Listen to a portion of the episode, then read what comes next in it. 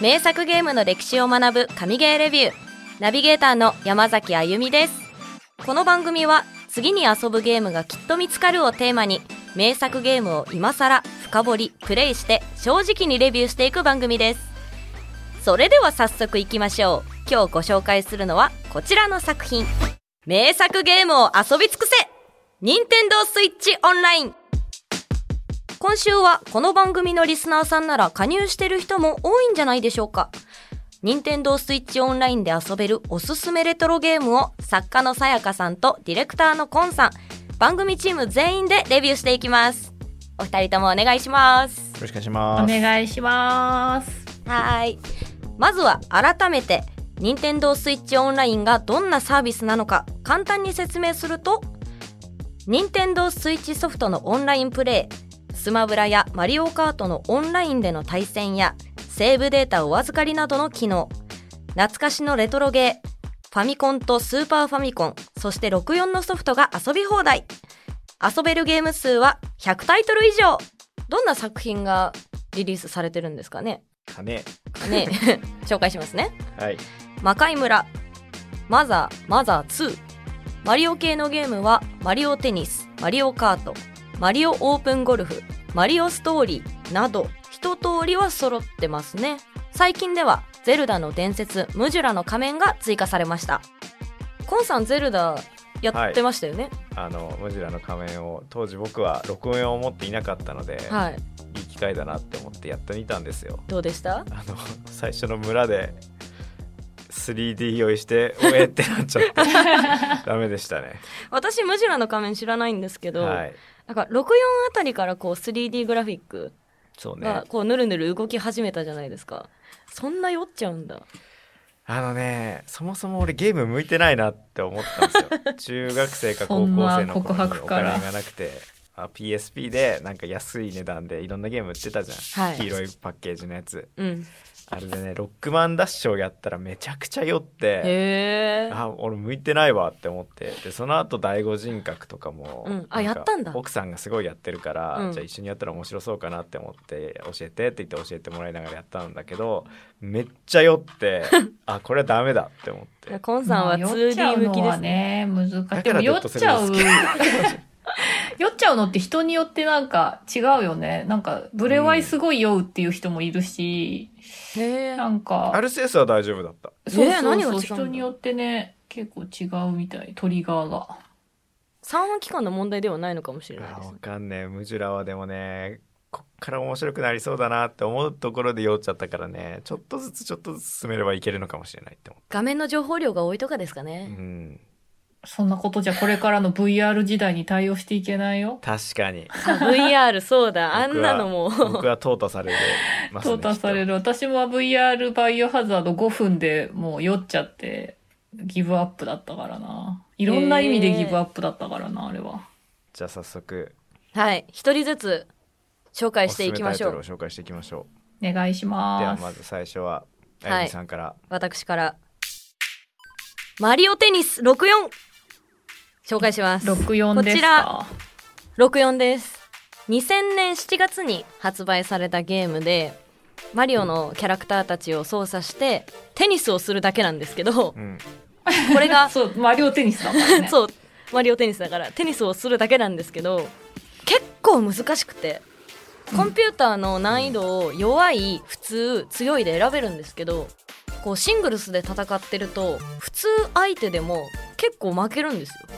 昔のへー CM で覚えてないですか打ったら戻る真ん中へってマリオえテニー、ス全です然よねそう覚えて知らな。ないい嘘えマジで私これずっと覚えてたんですよそうやらなくなってこう年を重ねてからあれ打ったら戻る真ん中へってなんだっけと思って調べたら64のテニスだと思ってあそうだそうだやってたと思って今回ねオンラインのラインナップの中にもマリオテニスがあったんでやってたんですけど適当にボタンを押してるだけだと球を打てないんですよちゃんと球のところに移動してから打たないといけないしあーキャラクターによってリーチとか昔足ののテニ速スゲーム難しいもんさとかねね。うん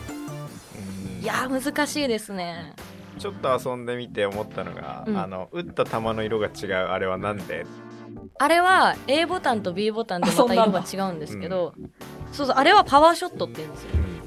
でうまくタイミングが合わないとあれすら出ないんですよで何ボタンだったか覚えてないんですけど紫色のパワーショット打てたりすするんですようんうんうんだしあの球の方向とかも打つ瞬間の方向キーで変えられるしだから人がいないところに打って取れないようにしたりとかっていう結構現実的なテニスをしている気がするんですよあれ必殺技あったっけ必殺技っていうのはないですあのスマッシュはスマあるッシュはあるけど必殺技こうカットイン入ってとかっていうのはないですねそうか最初だからないのかうんなんか俺がやったマリオテニスの記憶ではあったなってえそれいつそのこやかつら拾えるかなっていうやつをめっちゃラケットぶん投げて、うん無理やりそれがスマッシュに変わるみたいなやつとかあそれま多分後のやつです後のやつだようね、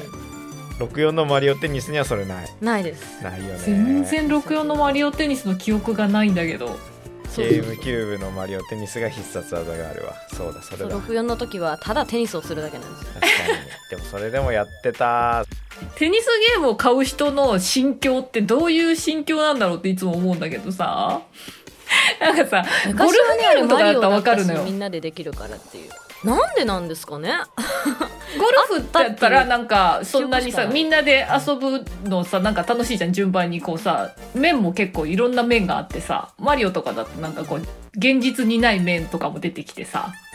なんかいろんなこう、ねあのスペシャルショットが打てたりとかテニスもまあその現実にないスペシャルショットとか打てるのが面白いのかテニスっ普て通結の構テニスを基本的にするんですけどああのそれにそうな飽んだきたらクッパコートっていうのがあるんですよこう揺れるコートでうんうんネットの上にアイテムボックスが浮いててうんそこを打ち抜くとアイテムをもらえるんですけどああなるほ どねバナナの皮を入手すると打った時にその玉にこうバナナがかぶさって向こうのコそーうトいうにの落ちるがあんですよるんだあとなんかこう雷を落とせるんですけどあのちゃんとキャラクターが黒焦げになるんですよ、へーあれが面白いと思って遠近感があるんですよねコートにこう真四角ではなうくんやっぱ奥がこう、うんうんちっちゃくなってるというかだからどのぐらい動いたらどのぐらい進むとかっていうのがちょっと感覚が変わってきたりするんですよそれがまたシビアだなって思って、まあ昔のゲームって基本シビアですよねそうねいや面白いんですシビよアねなんだよそうなずのっとやよってましたマリオテニスはパソ CPU と戦うんじゃなくて友達と遊ぶから絶対そうでしょうんそうですよピーチとやってて もマリオ系のマリカーもそうだしあのサッカーもそうだけどそうねマリオ系のゲームは人と遊んでなんぼなうんゲームだなそれはそうだね、はい確かにみんなお家に呼んで64とかもねね、うん4つコードつないで、うんコントローラそうーそ5個うそうそうぐらいありましたからうちもあるよねあったあった無限にあったよいねろんなコントローラー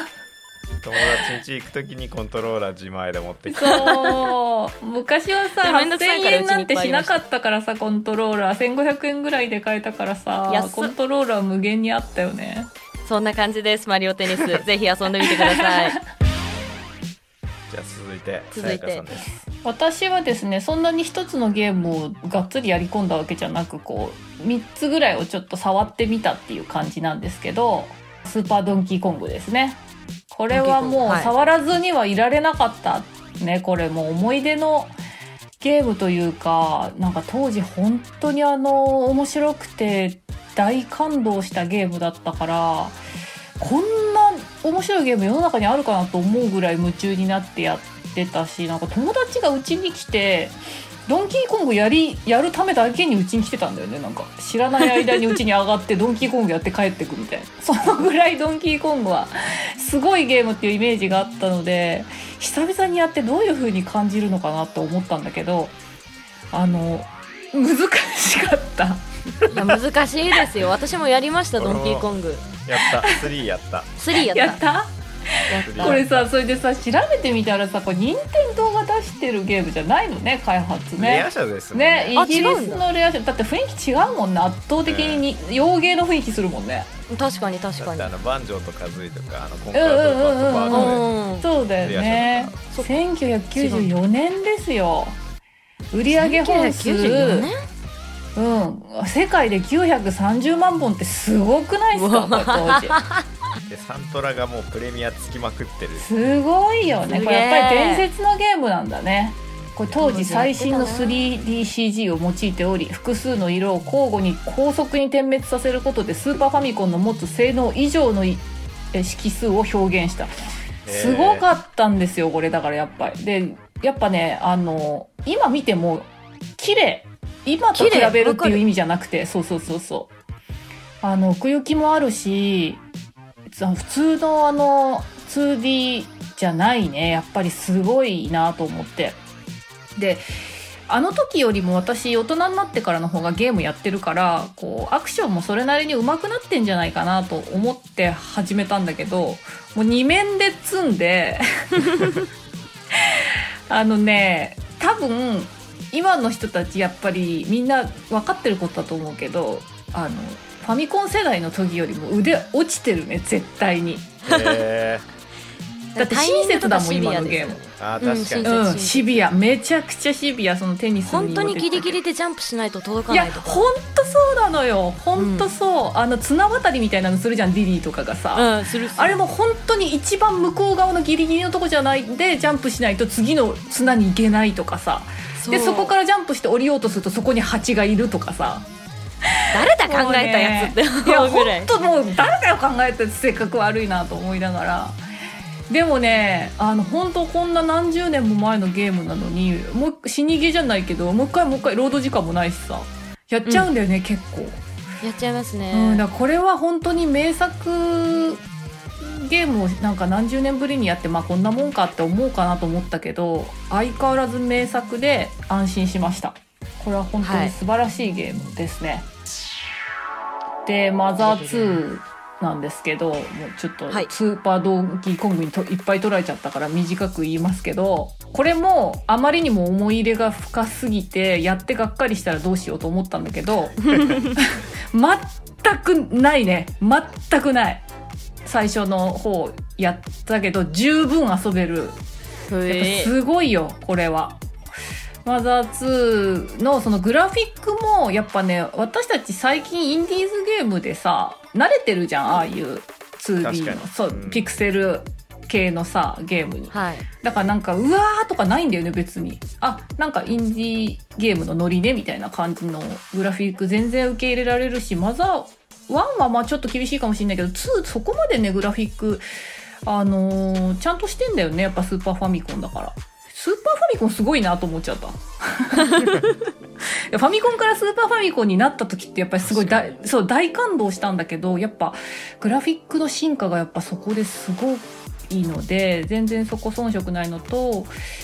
でもねやっぱね問題はね RPG はね戦闘だなと思ったね戦闘、この何十年で何が進化したって戦闘の面白さなんだなっていうのはあー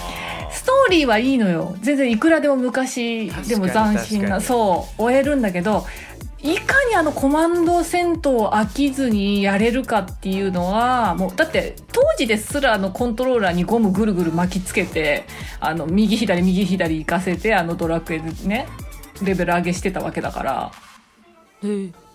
皆さんポカンとしてらっしゃるけど ご存知ない世そうい代うがあ 世代が違った我々でいえーう作ポってケたのモンの負荷みたいな感じかなあ ははなるほどねアナログで作ってたのよそういうのをね子供たちはよく思いつくまあな大人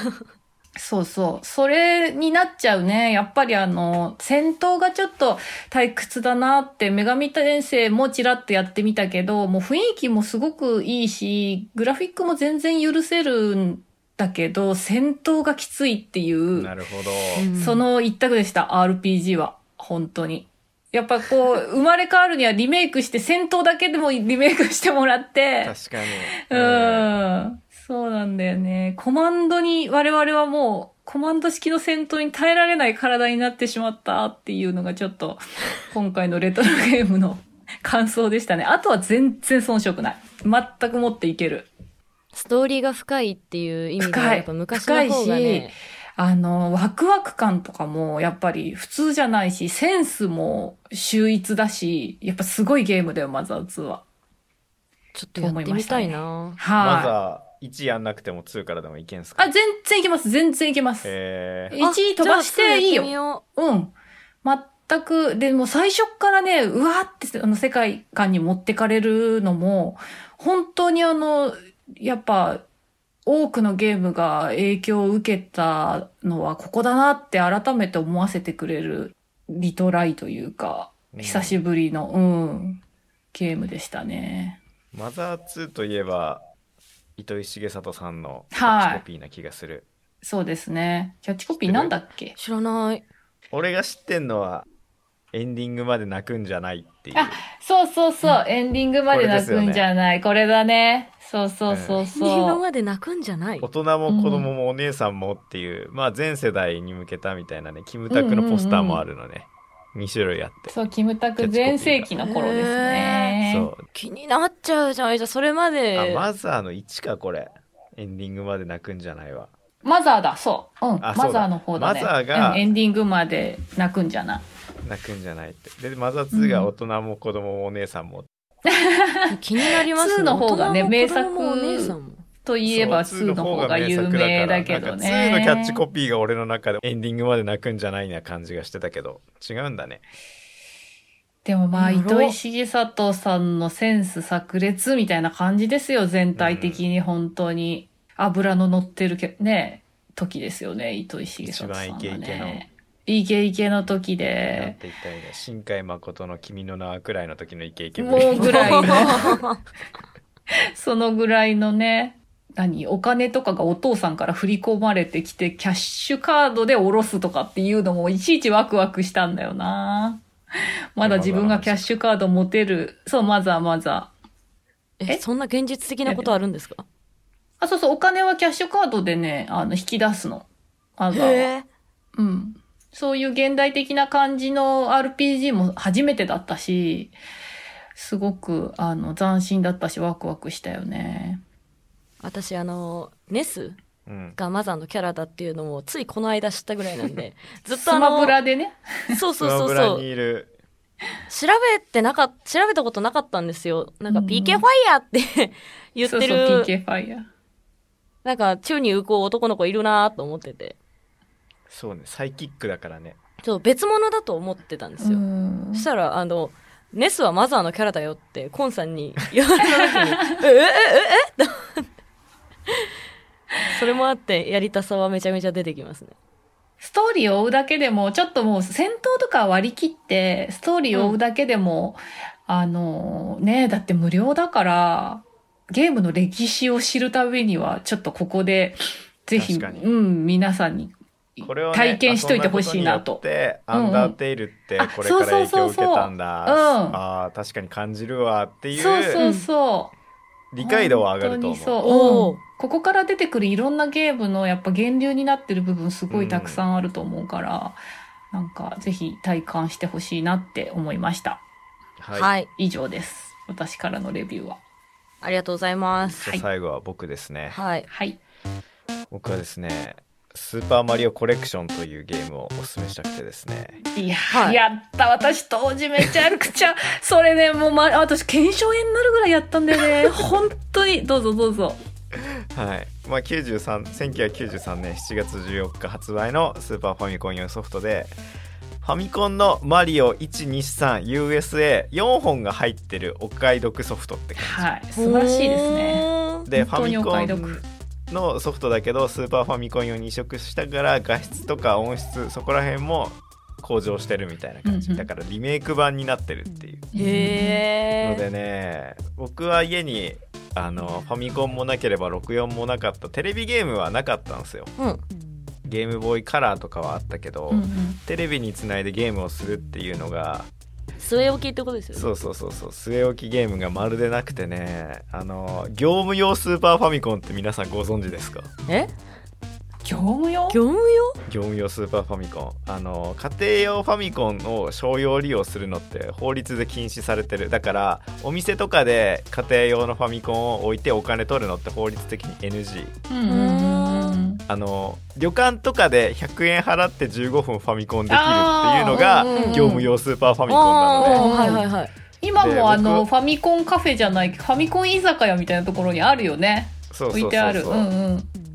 で僕は当時小学生入ったか入らなかったくらいの今少年はですねおじいちゃんのあの還暦祝いで旅館に泊まりましてうんうんはいで部屋にこの業務用スーパーファミコンがあったんですよはい。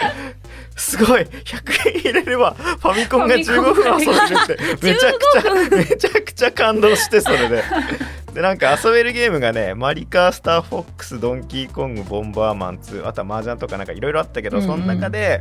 なんかすこの「スーパーマリオコレクション」ってのが気になってやって15分で小学生だから一面の1とか2が精一杯なのね。はい、うんで時間来たら終わっちゃうからどあもう100円入れていいって聞きなが らこれねずっと覚えてるあコンさんにも可愛い時代があったんだねそんな懐かしのコレクションをおそおっかそう昔はそんな感じでゲーム払ってファミコンできたのかって思う本当だね家に据え置きがないっていうのもなかなかね外で遊んでたってと、ことそうそうそうそうそうだから64なんて人の家で遊んだからマリオテニスも人ん家で遊んだ思い出しかないしうん その人んちがうちだわそれみんなのひ集まってあた、りますよね ゲームなそんかうゲームハが全部あるなんかゲーム持ってる友達の家が集まる場所になるそうそうそうってそうそういうの本が当そ我々世代ですね平成前半そうそうそうあったあったに生まれた世う、代はうん、そうなのかいや今うみたちいに一緒だよ息子も一緒だよあマジ ですか結今局だってオンラインでどこでもできるじゃないですかでもねゲームやらせないお家も結構あるからあそうなんだそううちに来ればゲームできると思ってくる子たちは結構いるねあの僕とさやかさんの共通の堀内さんという天才がいるんですけど、はいはいはいその人はある時をきっかけに宮崎に移住しちゃったんですよ。 へえで小学生に上がったかくらいの長男の息子は東京での友達もいっぱいいたけど宮崎に引っ越したけど APEX を東京の友達とオンラインでやってるっていう今時えー、のそう今今時時だっていう話を聞いて、うんうんうんあ今っぽいなーって思ったわ。今っぽいうん人んち行かなくてもネットさえつながってれまあばね確かに、いい時代になりましたよそね。れ昔はケーブルですからねうん ね通信ケーブル持ってる友達あんま仲良くないけどあいつ呼ばないとポケモン交換できないし呼ぶかっつって交換要員として公開より交換要員としてちょわっとかるわかる呼んだりだとかああそうだねやっあったあっぱたすごいやっぱ無線 LAN とかオンライン通信ってすごい時代になったなって、まあ改めてもゲームにとって今はがそ当うだねたり前になってるから。ううんん DS でもう赤外線通信になった時時でさえ感動したけど、うんそうだね、もう通信ケーブルいらないじ ゃんってでもね並んでやる楽しさっていうのはまた別みたいであるあるあるある、うん、子供も見ててもやっぱりあの横に並んで一緒にやる楽しさはまたオンラインとは別だからねそれはそれで楽しんでる後、半なんてうんう特にんうんね集まってやる方が面白いしねとかでも聞いてよ私すごいこれ本当に人生の中で結構あの唯一というかいくつかあるうちの一つの自慢なんだけど、ねははいあのスーパーマリオ2難しい非常に難しいとされているスーパーマリオ2をい、全クリしたんですよへえすげ中え学その、ま、スーパーマリオコレクションでで私 そのそれをくあのクリアした瞬間の映像をいまだに覚えてんのなんかうわおかすごいそれはそうお母さんがこの辺にいて出かける直前でとかもう全部覚えてるのあんまりに感動しすぎててもう脳裏に焼き付いててす「ごクいリアした!」っつって そのぐらい難しかったんだよね多分僕よりもさやかさんの方がマリオコレクションの内容に関して は詳しいえそれ USA も入ってるでしょ入ってます USA もいやー最高だよねスーパーマリオコレクション当時もよく出してくれたと思ったもん本当にでもねなんか簡単で我々世代でめっちゃクリアしやすかったの6つの金貨だと思うんですよだから僕はマリオゲームの中で一番好きなの6つの金貨なんですよ6つの金貨ってなんだっけ6つの金貨っていう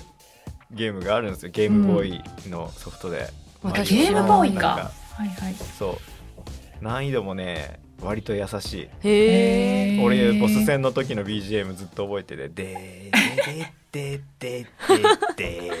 っぱみんなその時のなんかやってたゲームとかの BGM ってめちゃめわちゃ覚かえてるるもんなんです私もだってドンキーコングを起動する前に歌ってたもんてレレレテレレレっていうテレレレテレレレレっていうのもう歌ってたもんあ覚えてると思ってそうやる前ちょにっとそれで言うとさっき64のソフトなんか今ラインナップ的には数少ないから今後どんなソフトが入ったら嬉しいかっていう話をしてて、うんうんはいはいはいあのポケモンスタジアムっていうゲームがあるんですけど、うんうんはいあの中でミニゲームが面白いんですよポケモン同士を戦わせるじゃなくて、うんうんうんあのデリバードのサンタ工場でプレゼントを選ぶやつとか、うんベロリンガの寿司何食うみたいなのがあっうて、んうんさっきあゆみちゃんが「えそれ知らないです」って言って YouTube で動画見てた時にう僕ん画面見てなかったけど、あそれあれでしょなんとかのゲームの BGM でしょ」って言 って「当たりです」って言われたからそう覚えてるもんだなってすごいなと思っていや昔の記憶の方がね鮮明だからね一気にわーって出てきますよね風景が見えてくるよねファあのこのレトロゲームはねみんなのそう子だね供時代の風景が見えてくるのがいいなって思うねゲーム置いてた部屋とかもこう内装こんなんだったとかそうそうそう本思当い出にしますねもんいろんなこと思い出す面白いよねここにテレビがうあっ ーんじんわりしちゃう高文くんの家には「ドラえもんの謎のスーパーのゲーム」があってた誰だよでともやくんの家には人生ゲームのプレステのゲームやりに行ってたなって思ってるからわかるわかあるいつんち行けばあのゲームあるなっていうわかるわかる私も幼なじみんちに行けばこれあのゲームキューブですけどそうスマブラできるとかあれあはったなあっ友達の顔思い出すね当時そのうみんな元気かなってこの友達イコールこのゲーム持ってるからみたいなそうだと私いやお兄ちゃんとやってたんだけど今あの何十年も経ってもまだお兄ちゃんと地球防衛軍やってんだ けど何も変わってねぁ 仲いい何も変わってねいやゲームは本当昔の記憶がいいねほん思い出しますうね、ん、うんちょっとほっこりしちゃいましまあ遊ばなくてた、もいいんでラインナップ見るだけでもね、うんうんうんこれやったわってなるわ俺だってカービィファミコンのやつやってないけれどゲームボーイで移植されたやつやったからうんうん覚えてるしって、うんパそッうケだーよジねとかもねねああそうこんなんだったとかってなりますからねちょっとほっこりして見てほしいな以上任天堂スイッチオンラインで遊べるおすすめレトロゲームでしたエンディングですはいこの間はいスペース配信をしたんですツイッターで楽しかったね楽しかったですね、ね結構いろんな人が見に来てくれてて、うんチラチラ覗いてくれて最初から最後までずっといてくれる人もいてねはいなんかさあの「エルデンリング」の発売の翌日だったかな発売日だったかな、だだからあのだからそうだよねダウンロード中に聞いてくれてる人があのダウンロード中に聞いてくれてるっていうのすごいいいなと思って 一番正しい聞き方だなと思ってそうですねありがたいなと思いましたぜひねあああいう場のやつは残らないのでうん、うんそポのッ場のドキャストは、あのカッチカチに編集をしている ので ゆるい話はあんまりないんですけどそうだスペーねスとかだと台本もないですからね、なのでよかったらツイッターフォローしてくださいゲームプはいレゼントとかもやってたりしますそう、はいアルセウスゲットできますよ、 できますあとまだ今週も先週に比べたらめっちゃ短いですけどあのディスコード参加者特典のゆるゲームレビューがあり ますおザキさんのマリオテニスのピーチ姫のものまねそうえ3秒で終わるスペースで盛り上が って3秒で終わるやつじゃないまたスペースもやりましょうねぜひやりましょうはーいこのエピソードを聞いてのあなたの感想を Apple Podcast のレビューや Twitter で「ハッシュタグ神ゲーレビュー」をつけての投稿をお待ちしています Spotify でお聞きの方は番組フォローをフォローするだけで最新話が配信されると通知が来る私たちはランキングに入る可能性が増えるウィンウィンなので番組フォローをお忘れなくそしてこの番組は Twitter や TikTok ディスコードコミュニティもやってます全部フォローしてくれると嬉しいです次回はゲームクリエイター小島秀夫の世界をお届けしますお楽しみにお相手は山崎あゆみと作家の岡本さやかとディレクターのコンでした